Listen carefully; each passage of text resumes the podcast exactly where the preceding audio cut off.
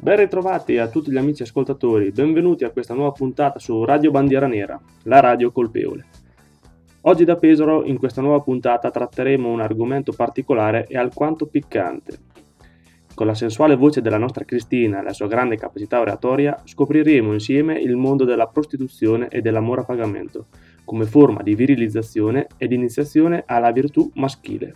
Ciao Pasquale, ciao a tutti gli ascoltatori di RBN. Sono Cristina e oggi dalla redazione di Pesaro trattiamo un fenomeno di costume sociale che ha coinvolto intere generazioni di maschi italiani e per tutti ha segnato il rito di passaggio a quella che era l'età adulta.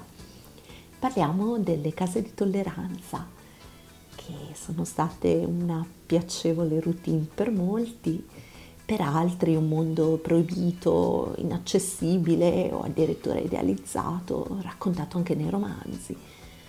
Per tutti i fruitori comunque l'iniziazione a una sana sessualità è l'inizio della condivisione di un mondo di valori, di un universo maschile ben più complesso eh, del semplice aspetto carnale. Chiaramente non ci interessa dare nessun tipo di giudizio morale su quella che è stata la prostituzione, ma tratteremo l'argomento dal punto di vista storico semplicemente. Si è scritto tantissimo sulle case di tolleranza, se si va a vedere la bibliografia è veramente sterminata. Abbiamo testi di tutti i tipi, testi storici, testi sociologici, testi psicologici, sulla psicologia delle prostitute per esempio eh, si sono scritti romanzi ambientati nelle case di tolleranza, ci sono libri di memorie di clienti e meretrici, Um, esiste anche un museo celebre eh, che si chiama proprio il Museo delle Case di Tolleranza, dove sono raccolte per esempio le lettere e diari scritte dalle prostitute.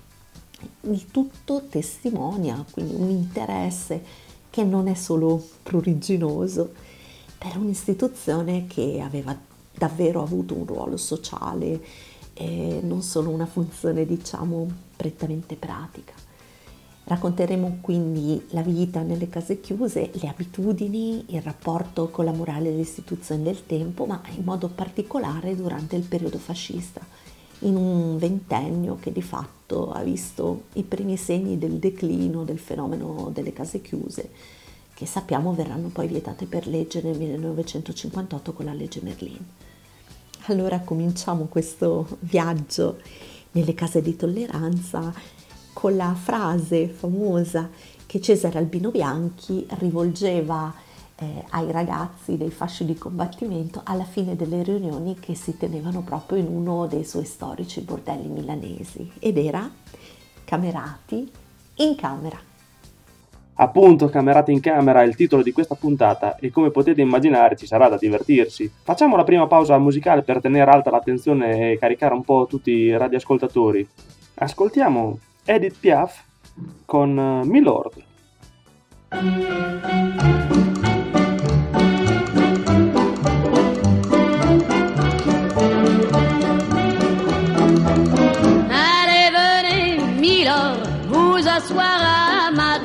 Il fait si froid dehors. Ici c'est confortable, laissez-vous faire, milord, et prenez bien vos aises, vos peines sur mon cœur, et vos pieds sur une chaise, je vous connais, milord, vous ne m'avez jamais vu, je ne suis qu'une fille du port, une ombre de la rue. Pourtant je vous ai frôlé, quand vous passiez hier. Vous n'étiez pas peu fière d'âme, le ciel vous comblait, votre foulard de soie flottant sur vos épaules. Vous aviez le beau rôle, on aurait dit le roi. Vous marchiez en vainqueur au bras d'une demoiselle. Mon Dieu, qu'elle était belle j'en ai froid dans le cœur. Allez, venez, milord, vous asseoir à ma table. Il fait si froid dehors, ici c'est confortable. Laissez-vous faire, Et prenez bien vos aises, vos peines sur mon cœur, et vos pieds sur une chaise, je vous connais, Milord, vous ne m'avez jamais vu, je ne suis qu'une fille du port, une ombre de la rue. Dire qu'il suffit parfois qu'il y ait un navire pour que tout se déchire quand le navire s'en va. Il emmenait avec lui la douce aux yeux si tendres qui n'a pas su comprendre qu'elle brisait votre vie. L'amour, ça fait pleurer comme quoi l'existence, ça vous donne toutes les chances pour les reprendre après. Allez, venez, Milord, vous avez l'air d'un môme, laissez-vous faire, Milord. Venez dans mon royaume, je soigne les remords, je chante la romance, je chante les Milord, qui n'ont pas eu de chance. Regardez-moi, Milord, vous ne m'avez jamais vu. Mais vous pleurez, Milord, ça je l'aurais jamais cru.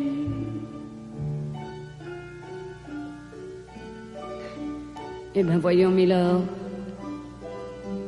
souriez-moi, Milord. Mieux que ça, un petit effort. Voilà, c'est ça. Allez, riez, Milord. Allez chanter, Milord.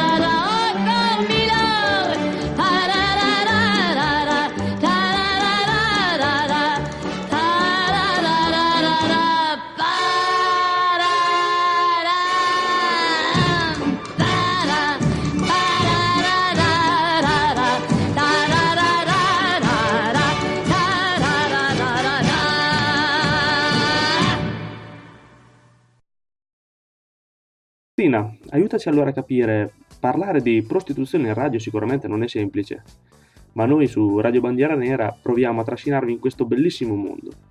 Una domanda, Chris, che differenza c'è tra bordello e prostituzione? Se come si dice la prostituzione è il mestiere più antico del mondo, il bordello invece è un'invenzione decisamente più recente.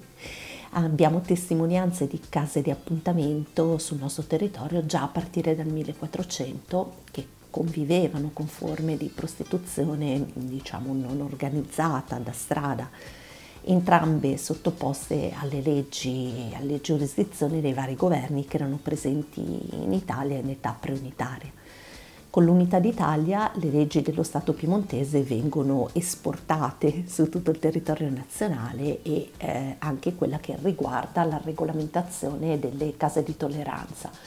Il Piemonte nel 1860 non aveva fatto altro che normare ehm, quello che riguarda la presenza dei bordelli sul suo territorio e eh, l'esercizio della prostituzione e di fatto ehm, avevano fatto di questi bordelli e del um, retricio dei veri e propri luoghi di lavoro e lavoro. Um, quelle che erano notoriamente prostitute erano registrate in appositi registri della polizia e ricevevano in cambio un livretto di lavoro per esercitare in case tollerate o case private segnalate comunque alla pubblica sicurezza. I tenutari di bordelli erano tenuti al pagamento di una tassa, diciamo una sorta di tassa etica, che andava a rimpinguare le casse dello Stato come una sorta di risarcimento, diciamo, per il tipo di lavoro che si svolgeva all'interno dei locali. Le prostitute poi erano sottoposte a un rigidissimo controllo sanitario, ogni tre giorni dovevano essere visitate da un medico eh, che rilasciava a loro diciamo, un attestato di buona salute e questo per evitare il diffondersi di malattie venere che all'epoca erano ancora un problema abbastanza pesante. Um, questa legge eh, in forza dal 1860 e poi legge nazionale verrà successivamente modificata nel 1888 con la legge 196 modificata in senso più restrittivo fino al 1888 all'interno dei bordelli, delle case di tolleranza, non solo si svolgeva il meretricio, ma eh, diciamo fossero una sorta di via di mezzo tra un bordello e un'osteria, perché si potevano somministrare cibo e bevande, eh, si poteva mm, fare canti, balli, organizzare feste.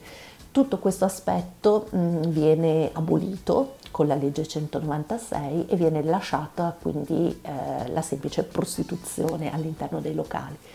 Eh, si obbliga poi i tenutari di queste case a chiudere le persiane con dei lucchetti per evitare che si potesse intravedere quello che succedeva all'interno. Eh, si obbligò ad avere un'unica entrata per motivi diciamo di sicurezza, ecco, per permettere un controllo più rapido eh, alla polizia. Di fatto um, questa legge eh, resta immutata almeno fino agli anni venti, quindi all'alba eh, della rivoluzione fascista.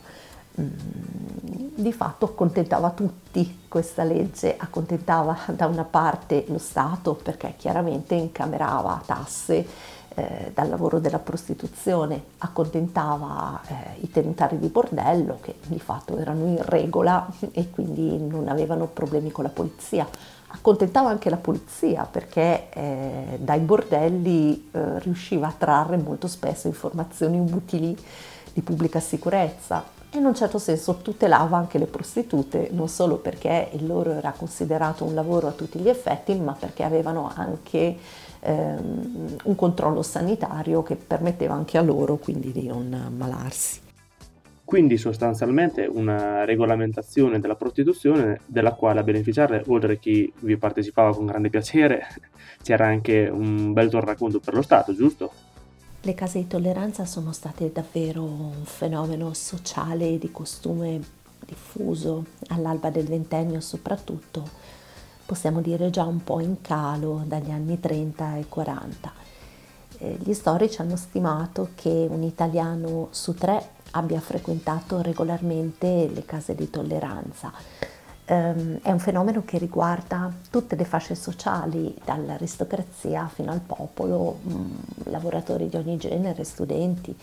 La differenza la fa chiaramente la capacità eh, di spesa di ognuno di loro e di conseguenza un'offerta diversa di case di tolleranza. Infatti nelle grandi città, specialmente dove erano ubicate, avevamo bordelli mm, chic con un'atmosfera particolarmente curata e soprattutto prostitute giovani, avvenenti, eh, un ambiente discreto, sicuramente piacevole anche da frequentare e poi come contraltare invece il bordello nel senso peggiore del termine eh, con prostitute eh, ormai alla fine della carriera, quindi decisamente non appetibili, ehm, che raccoglievano comunque in un ambiente piuttosto squallido gli avventori che si ritrovavano lì giusto per eh, la funzione che avevano i bordelli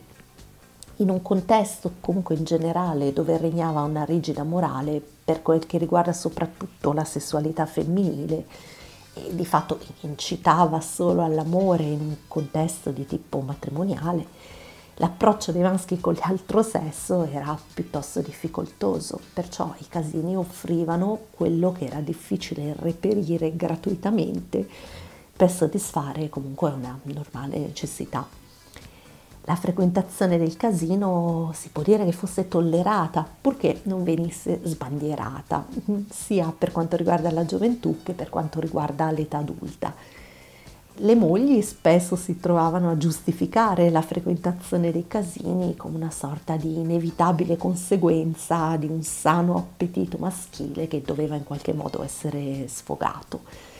Paradossalmente era più tollerato l'amore mercenario piuttosto che avere un amante, perché non metteva in pericolo il ruolo sociale della moglie, diciamo.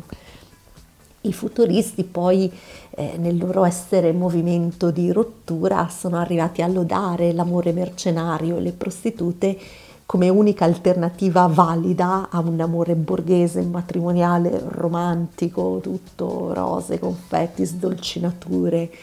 Insomma, eh, hanno cantato la sana sessualità onesta delle prostitute contrapposta invece alla noia di un rapporto regolato da morale convenzioni, laddove socialmente il ruolo della prostituta ancora agli inizi del Novecento era comunque pesantemente condannato non solo dalla Chiesa ma anche appunto dalla, dalla morale borghese.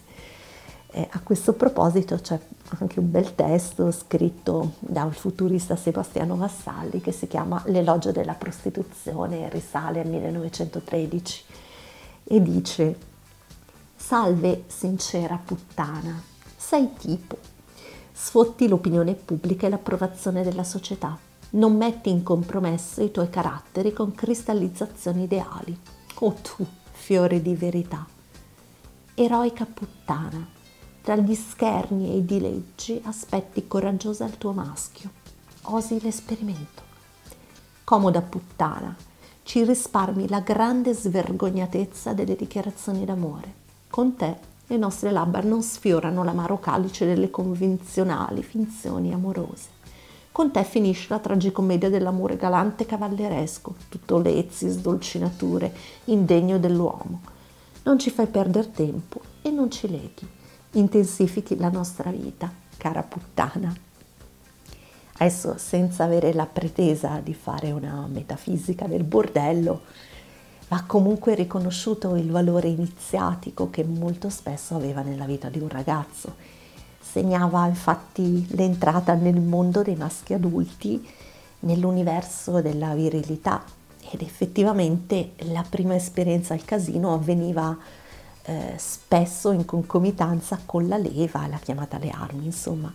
Il ragazzo quindi mm, di fatto diventava uomo imparando a fare la guerra, ma imparando anche a fare l'amore. Il casino era anche un luogo di aggregazione maschile tout dove discutere di cose da uomini. E spesso si andava in gruppo anche solo per far flanella, come si diceva all'epoca, quindi diciamo non per consumare e basta, ma per intrattenersi così, con fare scanzonato, giocoso, eh, godendo tra l'altro di un'atmosfera piacevole, chiaramente allietata eh, dalla presenza delle donne che anche secondo la morale dell'epoca non dovevano essere le prime a offrirsi, ma dovevano aspettare che fosse l'uomo a scegliere la preferita con cui intrattenersi. Quindi al casino si faceva l'amore, sì, ma si parlava anche di politica, di finanza, di lavoro o semplicemente si passava così goliardicamente il tempo fra amici. A questo proposito, eh, talvolta era proprio il bordello il luogo di ritrovo dei primi fasci di combattimento in mancanza di sedi, insomma uno sbocco diciamo naturale dove riunirsi fra giovani e approfittare anche dell'aspetto sessuale insomma, che c'era che era presente. Eh, possiamo chiamarlo, non so, un luogo di virile giovinezza, ecco. Eh, celebri infatti sono le riunioni che gli squadristi milanesi eh, avevano tenuto al casino di San Carpoforo 3, che era uno dei casini di uno dei finanziatori appunto dei fasci di combattimento. Abbiamo anche testimonianze eh, della frequentazione dei casini mh, mm, nella zona del Ravennate, per esempio, le squadre romagnole di Italo Balbo Ettore Muti eh, parlano, insomma, citano i documenti ufficiali il 12 settembre del 1921 a Ravenna durante le celebrazioni dantesche e in contemporanea con le imprese squadriste avevamo visto molti fascisti eh, comunque finire al bordello dove hanno consumato e pare se ne siano andati anche senza pagare. Sì, magari non un gesto proprio galante al massimo, però sicuramente era un modo anche eh, divertente per eh, passare una giornata. Sarebbe bello anche magari riproporlo nella nostra comunità e portarlo anche nelle varie sedi nostre. Sicuramente potrebbe essere un modo per eh, rafforzare quello che è lo spirito cameratesco di tutte le comunità di Casa Pound.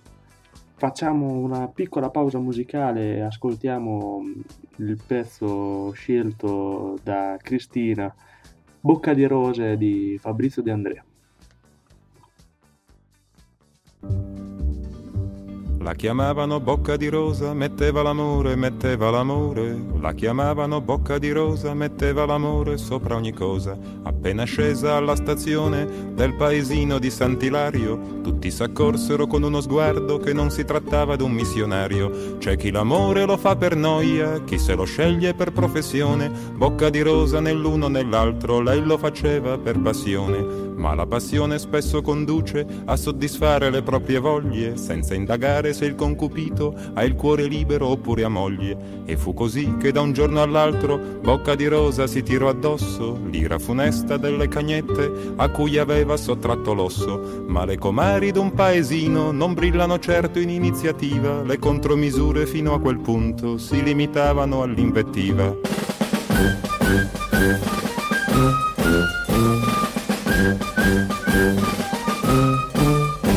Che la gente dà buoni consigli sentendosi come Gesù nel Tempio, si sa che la gente dà buoni consigli se non può più dare cattivo esempio. Così una vecchia mai stata moglie, senza mai figli, senza più voglie, si prese la briga e di certo il gusto di dare a tutte il consiglio giusto. E rivolgendosi alle cornute le apostrofò con parole argute, il furto d'amore sarà punito, disse dall'ordine costituito. E quelle andarono dal commissario e dissero senza parafrasare, quella schifosa già troppo troppi clienti, più di un consorzio alimentare. Ed arrivarono quattro gendarmi con i pennacchi, con i pennacchi, ed arrivarono quattro gendarmi con i pennacchi e con le armi. Spesso gli sbirri e i carabinieri al proprio dovere vengono meno, ma non quando sono in alta uniforme e l'accompagnarono al primo treno.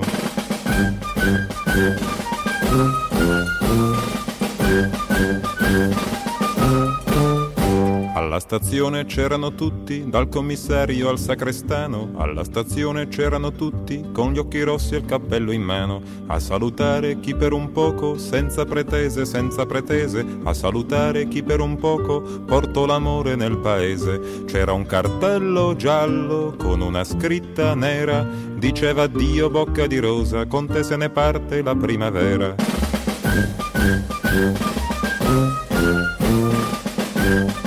Ma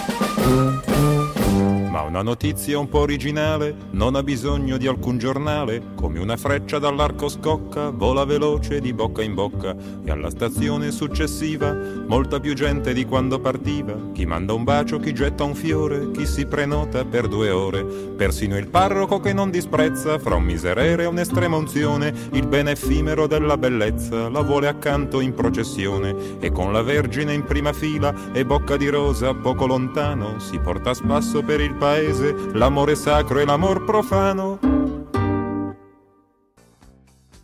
Ben ritrovati ancora in onda su Radio Bandiera Nera. Continuiamo questa appassionante puntata sulla prostituzione, sul, sul fascismo eh, in camera. E lasciamo la parola a Cristina e mm, vediamo cosa ci racconta. Quando il fascismo prese la sua svolta istituzionale, inevitabilmente cambiò anche il rapporto con le case di tolleranza. Si perse pian piano l'aspetto forse più spensierato e goliardico che ebbe eh, durante la fase dello squadrismo, pur conservando comunque eh, quello che era l'aspetto della sana sessualità, della sana virilità eh, dei fruitori eh, delle case di tolleranza Chiaramente un conto è essere eh, giovani eh, fruitori in movimenti extraparlamentari, un altro è essere comunque al governo e dover gestire un fenomeno come tanti altri aspetti della vita sociale ed economica di un paese. Il rapporto tra fascismo e bordelli quindi si fa un po' più complesso, non tanto dal punto di vista morale e religioso, perché la morale e la religione sono le stesse che ritroviamo eh, nel periodo pre-istituzionale, eh, quanto più che altro perché il governo aveva intrapreso una chiara direzione che non si conciliava con eh, la fruizione delle case di tolleranza ed era appunto la scelta di eh, insistere su una battaglia demografica.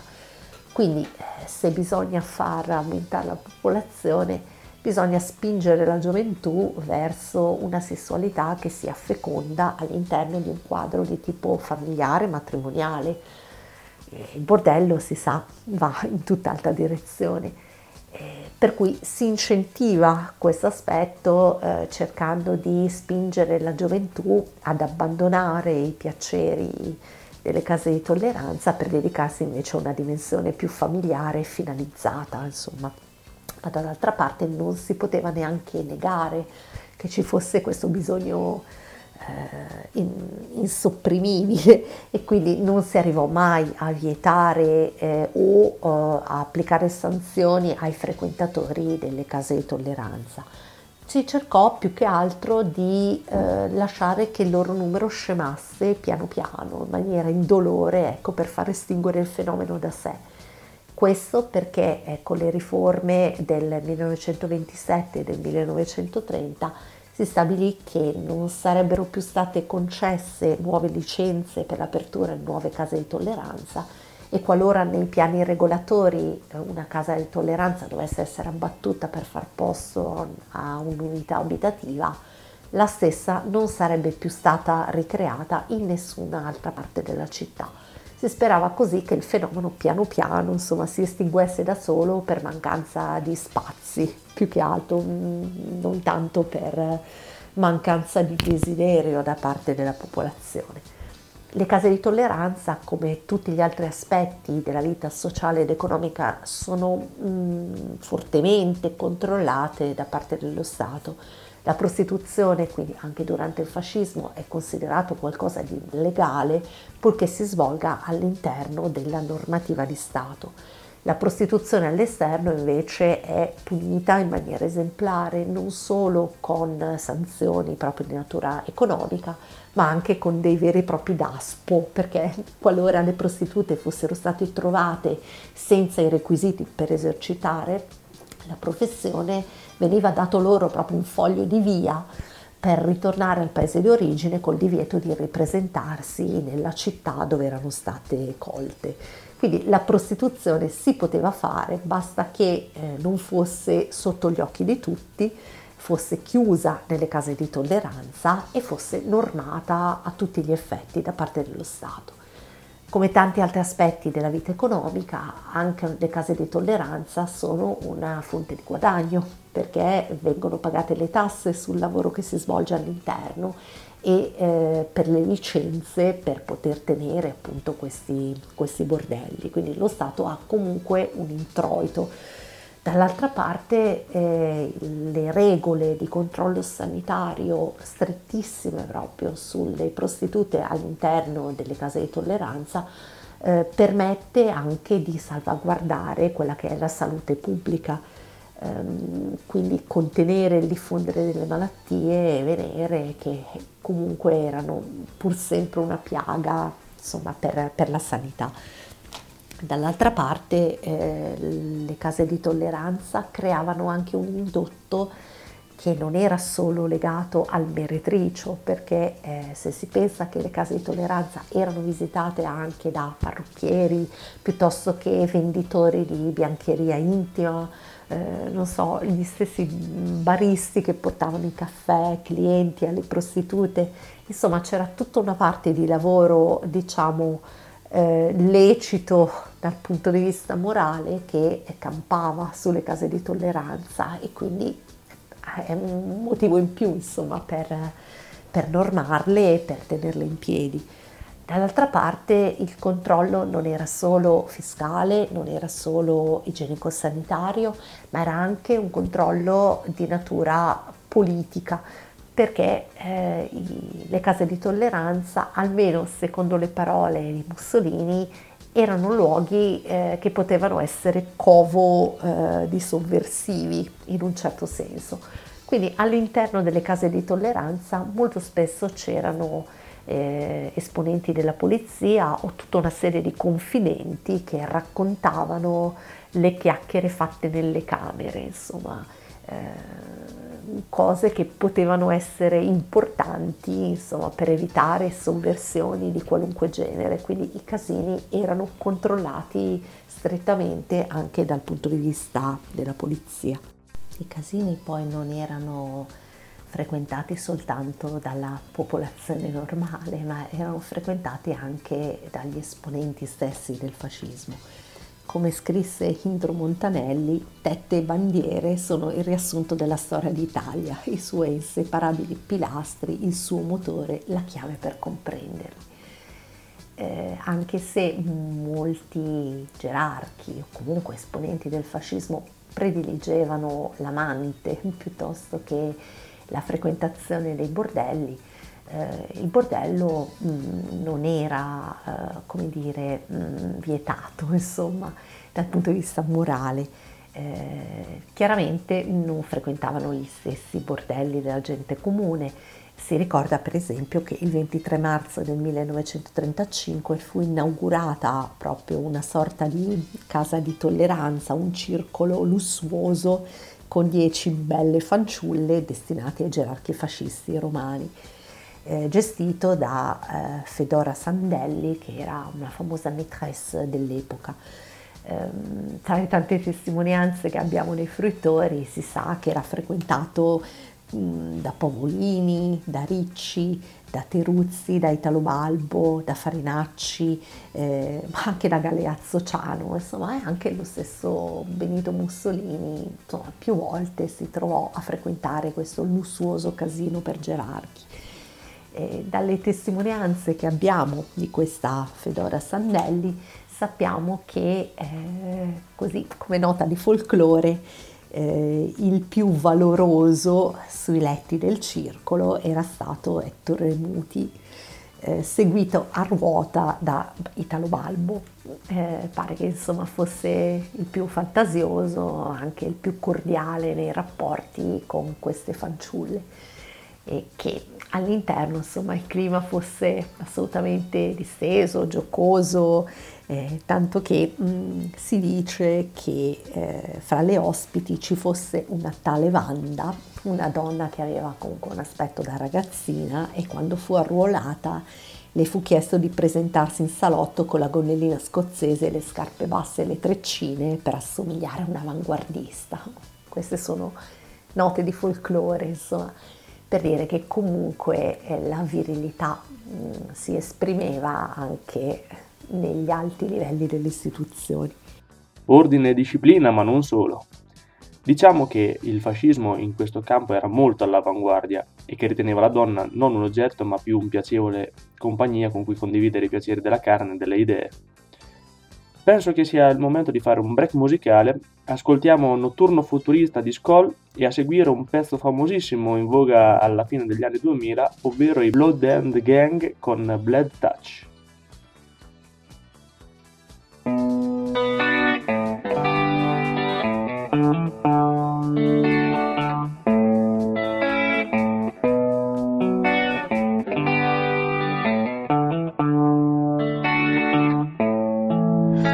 Questo vento afferra chi sei stato, trattieni il fiato e non lasciarlo andare giù, perché le gambe da sole fanno poco, quando la terra trema dove ci sei tu. Il prato aperto, una distesa senza fine, quanto è stupido chi ha chiuso, relegato, azzannato, annegato in un mare di cazzate, tutte quelle nostre idee, ne riusciamo a prendere sonno, non so come fanno loro, visto che le tue labbra sono rosse, come erano rossi i nostri cuori in gioventù. Ho visto che le tue labbra sono aperte come vorrei non si chiudessero mai più.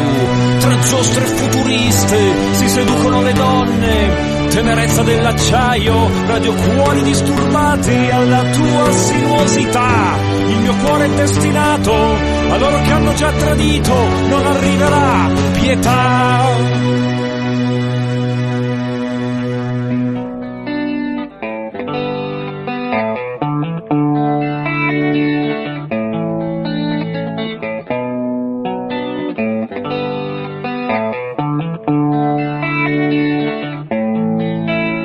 Questo vuoto, difendi chi sei stato, circondati di forza, lei non ti tradirà.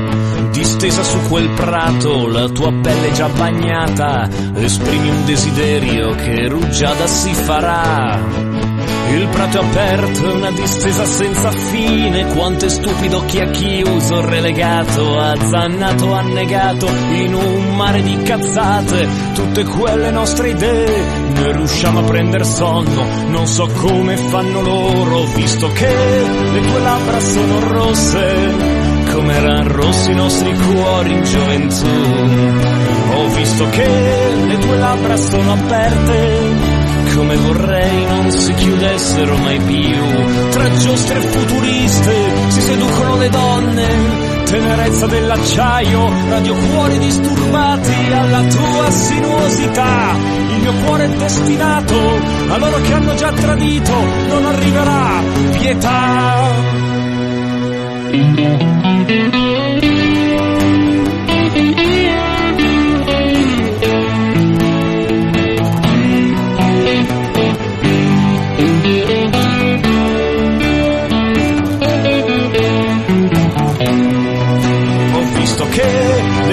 Labbra sono rosse, come erano rossi i nostri cuori in gioventù. Ho visto che le tue labbra sono aperte, come vorrei non si chiudessero mai più. Tra giostre futuriste si seducono le donne, tenerezza dell'acciaio, radiocuori disturbati alla tua sinuosità. Il mio cuore è destinato a loro che hanno già tradito, non arriverà pietà.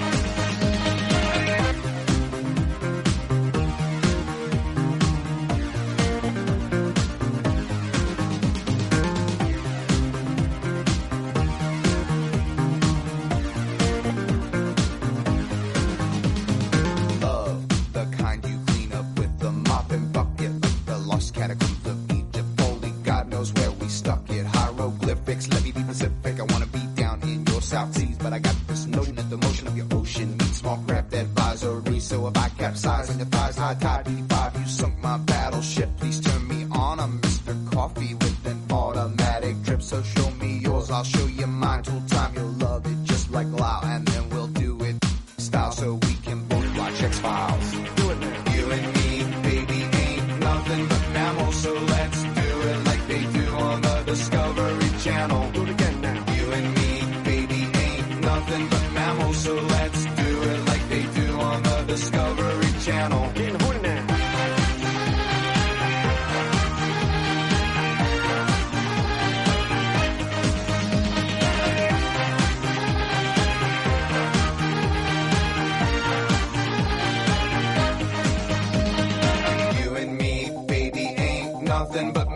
So let's do it like they do on the Discovery Channel. Do it again now. You and me, baby, ain't nothing but mammals. So let's do it like they do on the Discovery Channel. Do it now. You and me, baby, ain't nothing but mammals. So let's do it like they do on the Discovery Channel. Do it again now. You and me, baby, ain't nothing but mammals. So let's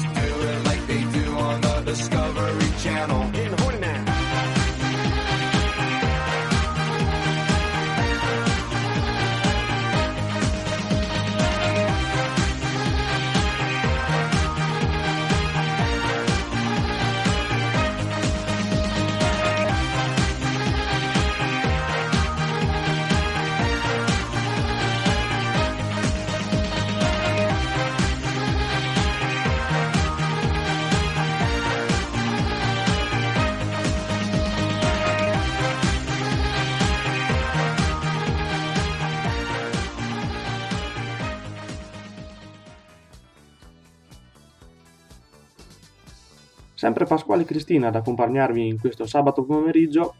Vi ricordiamo che siamo in onda da Pesaro e siamo quasi giunti alla fine di questa puntata. Seguiamo ancora con attenzione la cara Chris in questo racconto. Concludiamo quest'ultimo blocco con eh, un racconto di quella che era la vita all'interno di una casa di tolleranza durante il ventennio, scegliendo case di tolleranza di medio livello, non sicuramente bordelli di livello infimo. Eh, il personale innanzitutto non era sempre lo stesso, eh, avevamo una tenutaria o un tenutario, eh, il personale ogni 15 giorni cambiava, c'era la famosa quindicina che serviva in un certo modo ad attirare maggiori clienti, non fosse altro per la curiosità di scoprire chi erano le nuove ragazze arrivate sul posto per lavorare. Eh, la mattina normalmente era libera, quindi si poteva dormire, ricevere il proprio uomo nella propria camera, ehm, dedicarsi a commissioni all'esterno della casa di tolleranza oppure ricevere all'interno della casa stessa ehm, manicure piuttosto che parrucchieri, venditori di biancheria intima, eh, di pellicce per chi poteva permettersele, piuttosto che ehm, tutto quell'indotto diciamo, che girava intorno alla prostituzione. Eh, il pranzo veniva fatto poi comunitario, le ragazze potevano riposare fino alle 3 del pomeriggio, alle 4 cominciava l'orario effettivo di lavoro che si protraeva poi in tarda serata, insomma finché non era stato soddisfatto l'ultimo cliente. Eh, dal pomeriggio alla sera e alla notte le ragazze non potevano lasciare la casa di tolleranza per motivi di sicurezza perché quelle erano le leggi alle quali dovevano sottoporsi. Ehm, per quanto riguarda il lavoro vero e proprio, eh, il metodo di pagamento era la famosa marchetta che veniva rilasciata, era una sorta di fish, gettone, insomma, che pagava la prestazione c'erano addirittura marchette differenziate a seconda delle esigenze del cliente, insomma delle, dei gusti sessuali piuttosto che del tipo di prestazione che si richiedeva.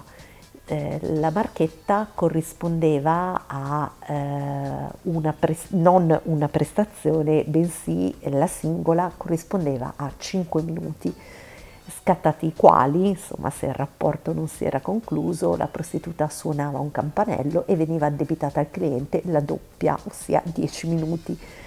chiaramente l'abilità della prostituta stava nel prolungare il più possibile, insomma, in modo da trasformare la singola in una doppia.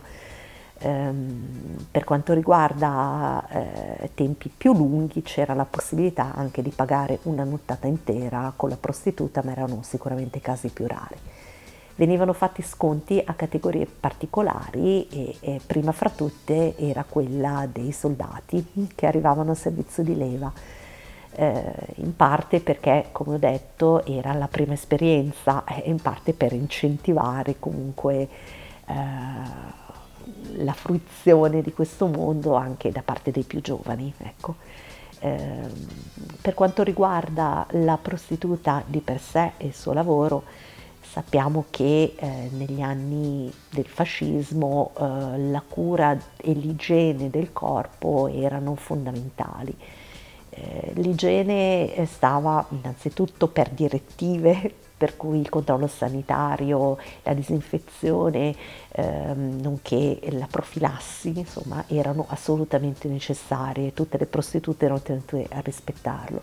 Ma c'era proprio una cura per il corpo, eh, frutto del piacere di trovarsi bene con se stessi, ecco, e di avere poi la possibilità di offrire insomma, una, una mercanzia decisamente più allettante per il cliente eh, la cura del corpo stava anche nel proporsi in maniera erotica e non in maniera semplicemente sessuale. Eh, durante gli anni del ventennio infatti quella che era la volgarità fine a se stessa non piaceva neanche nel mondo della prostituzione. Eh, forse si addiceva più ai bordelli di infimo livello, insomma quelli frequentati comunque da un, una certa tipologia di persone il bordello di livello medio eh, puntava comunque sempre su una forma di raffinatezza, di eleganza che erano ben accette. Eh, il linguaggio della prostituta doveva essere comunque un linguaggio contenuto, garbato, eh, garbato doveva essere anche il modo di porsi, perché vigevano ancora le regole secondo cui la donna era preda e l'uomo cacciatore e non viceversa, quindi non doveva esserci nessuna violazione di questo codice la prostituta si avvicinava di solito con fare appunto garbato, partecipando alla conversazione piuttosto che bevendo un bicchiere di vino col cliente, le più ardite si sedevano sulle ginocchia del cliente per chiacchierare. Insomma, c'era tutto un aspetto, diciamo, di seduzione, di gioco delle parti che precedeva poi la consumazione vera e propria del rapporto. E su questo aspetto si insisteva molto ed era forse parte del fascino delle case di tolleranza dove appunto tutto non si riduceva alla consumazione di un rapporto fine a se stesso, ma anche l'atmosfera contribuiva insomma a rendere il posto particolarmente piacevole. L'abbigliamento poi delle prostitute non era mai eccessivamente volgare, era raro che una prostituta si presentasse nuda o seminuda di solito era ricoperta da biancheria intima di pizzi, eh, con trasparenze, le più accorte magari facevano scivolare una spallina, facevano intravedere un seno, ma era tutto un gioco di vedo e non vedo che appunto aumentava la seduzione, aumentava il gioco delle parti e l'istinto eh, di caccia, diciamo così, del cliente. Eh, in più il fatto che avvenisse comunque una conversazione rendeva tutto decisamente più familiare, insomma, eh, meno squallido come poteva essere invece in bordelli di infima categoria dove si consumava semplicemente la prestazione uno dietro l'altro e mancava tutto questo aspetto di sensualità, di erotismo. Le case di tolleranza durante il periodo del ventennio avevano anche un linguaggio loro tipico eh, che rappresentava perfettamente quel mondo, diciamo. Eh, alcuni termini insomma, per rendere l'idea, si parlava per esempio di bilancia qualora ci fosse un incontro tra un cliente e due prostitute insieme. Eh, la bilancia si poteva ottenere di fatto in tutte le case di tolleranza senza problemi, per i più esigenti esisteva il bilancione, che era invece l'incontro tra un cliente e una signorina e un signorino. ma era più tipico di alcune case di tolleranza, normalmente quelle di alto bordo, che offrivano diciamo, un campionario più vasto di prestazioni. Eh, le case di tolleranza ad alto bordo venivano chiamate anche case da tè o saloni da tè e ci si potevano trovare le cocotte, che di fatto erano delle maîtresse di un certo livello, normalmente ragazze molto giovani, molto belle, eh, tante provenienti dal mondo dello spettacolo, dove avevano cercato di far carriera ma non erano riuscite per poi finire a fare le prostitute d'alto bordo. Eh, c'erano poi termini spicci legati proprio alla professione, come abbiamo detto c'era la singola e la doppia, la singola era la prestazione di 5 minuti, la doppia quella di 10, poi c'era la mezz'ora, eh, c'era la serata intera, insomma il tariffario era vario insomma in base alle esigenze appunto del cliente. Eh, la fish era appunto la marchetta vera e propria che veniva consegnata all'atto eh, della consumazione del rapporto come testimonianza del pagamento della prestazione. Poi c'erano tutti i termini relativi al mondo maschile che girava intorno al mondo della prostituzione. C'era il Garga, per esempio, che era il fidanzato delle signorine diciamo il fidanzato ufficiale, di fatto un mantenuto eh, che seguiva le, la propria compagna insomma nei vari spostamenti per la quindicina. Come unica cosa era tenuto alla fedeltà, poi per il resto era mantenuto dalla compagna, insomma, come molto spesso comunque eh, queste prostitute mantenevano anche altre componenti della famiglia, potessero essere genitori, ma molto più spesso figli avuti incontri occasionali con, con, clienti che normalmente venivano lasciati o al paese d'origine o mandati in collegio per farli studiare e quindi offrirgli un avvenire decisamente migliore. C'era poi il ruffiano, che era quello che metteva in contatto la prostituta con la casa di tolleranza dove sarebbe andata a lavorare c'erano i torcinoni che erano di fatto i fidanzati temporanei delle prostitute eh, che allietavano insomma la loro quindicina e poi al cambio della quindicina passavano a diventare fidanzati eh, delle nuove prostitute, insomma per cercare di dare una parvenza di rapporto stabile in qualche modo. Poi c'era il Rocchetta, che invece era lo sfruttatore che aveva donne al di fuori della prostituzione legalizzata da non confondersi con Roccheté che a Milano invece era il tenutario mm, proprio delle case di tolleranza. Concludiamo con la lettura di qualche testimonianza di fruitori di case di tolleranza dell'epoca del ventennio. Sono tutte testimonianze che comunque parlano di un mondo estremamente affascinante, che non ha nulla di squallido, eh, di perverso, ma sono tutti ricordi in parte trasfigurati, ecco, ricordando l'età giovanile, ma il fatto che tutti concordino su questo ambiente particolarmente attraente non solo per le prestazioni offerte, ma proprio per l'atmosfera, ci fa in un certo senso rimpiangere eh, quell'epoca in cui l'amore mercenario aveva un che di erotico e non sicuramente di squallidamente sessuale come è la prostituzione adesso, quella sulle strade. Ci racconta uno di questi avventori. C'erano altri casini a Roma, migliori, eleganti, ma che non ci facevano neanche entrare Ce n'era uno chic vicino a via della Scrofa. Era imbarazzante perché c'erano le poltrone. Le puttane sembravano quasi signorine, non come quelle altre da quattro soldi. E adesso che hanno chiuso i casini, dove vado?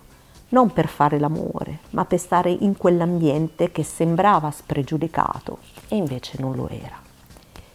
Un altro dice si entrava tutti in compagnia, si chiacchierava con le ragazze, che erano simpatiche, allegre. L'aria a volte era piena di fumo, ma non sempre, e alleggiava l'odore del profumo che le ospiti usavano. Loro, le puttane, erano in abiti discinti, in mutandine più o meno trasparenti, con pizzi o con vestagliette di varia foggia. Indossavano comunque sempre indumenti fini e non mostravano quasi mai le loro nudità anche se poteva a volte accadere che un seno facesse capolino dalla vestaglia. Stavano seduti sui divani oppure si aggiravano per la stanza. A volte cercavano di provocarti, ma con un certo garbo. Magari si sedevano sulle tue ginocchia, mormoravano qualche parolina. Sempre affidabili, disponibili allo scherzo, mai o quasi mai una parolaccia. Si passava così un po' di tempo si facevano due risate finché la direttrice non cominciava a spazientirsi e invitava tutti a decidersi. Alla fine, se proprio non ci si riusciva, allora spegneva le luci e si era costretti ad andarsene. Un altro dice: Perché andavamo al casino? Non saprei. C'erano le donne. Era sempre meglio che andare al cinema al chiuso dove bisognava anche pagare. Altrimenti per passare il tempo non ci restava che passeggiare, andare avanti e indietro sotto i portici di Corso Vittorio Emanuele, dove la Rinascente è sempre la stessa, con il suo regolamentare mendicante davanti all'ingresso, dove sicuramente il meglio che ti poteva capitare di vedere erano le gambe appena, ma proprio appena, scoperte di qualche ragazza che saliva sui tram che decenni fa percorrevano il centro di Milano. In casino invece c'era quell'area di peccato che ti stuzzicava. Facendo finta di niente, magari cercavi di sbirciare dentro la scollatura o fra le mutandine trasparenti, perché, ovvio, è sempre meglio vedere un poco che guardare sfacciatamente tutto. Oppure terminava così. Venivano delle ragazze e si facevano così due chiacchiere. Era veramente un luogo di ritrovo e se a qualcuno veniva voglia di scopare, andava su un momento. Eravamo accorti dalla proprietaria, Irma Mandibola. Era talmente ovvio che noi stavamo proprio lì tutte le sere che c'era gente di passaggio, giornalisti che venivano da fuori, da Milano, Torino, Trieste, che quando volevano parlare con queste persone si presentavano lì perché sapevano che c'era la sala dei giornalisti. Poi, nel 50, si sciolse tutto quanto. Perfetta come sempre la nostra Chris nell'andare a ricercare oltre i termini e i linguaggi dell'epoca anche le preziose lettere che, come sempre, alimentano la fantasia e rendono il racconto ancora più avvincente e appassionante.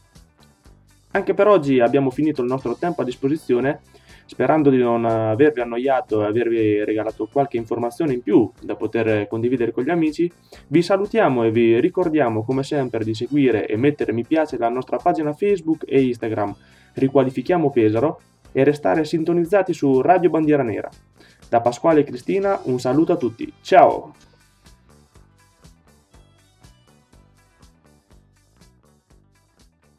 Ich will. Ich will. Ich will.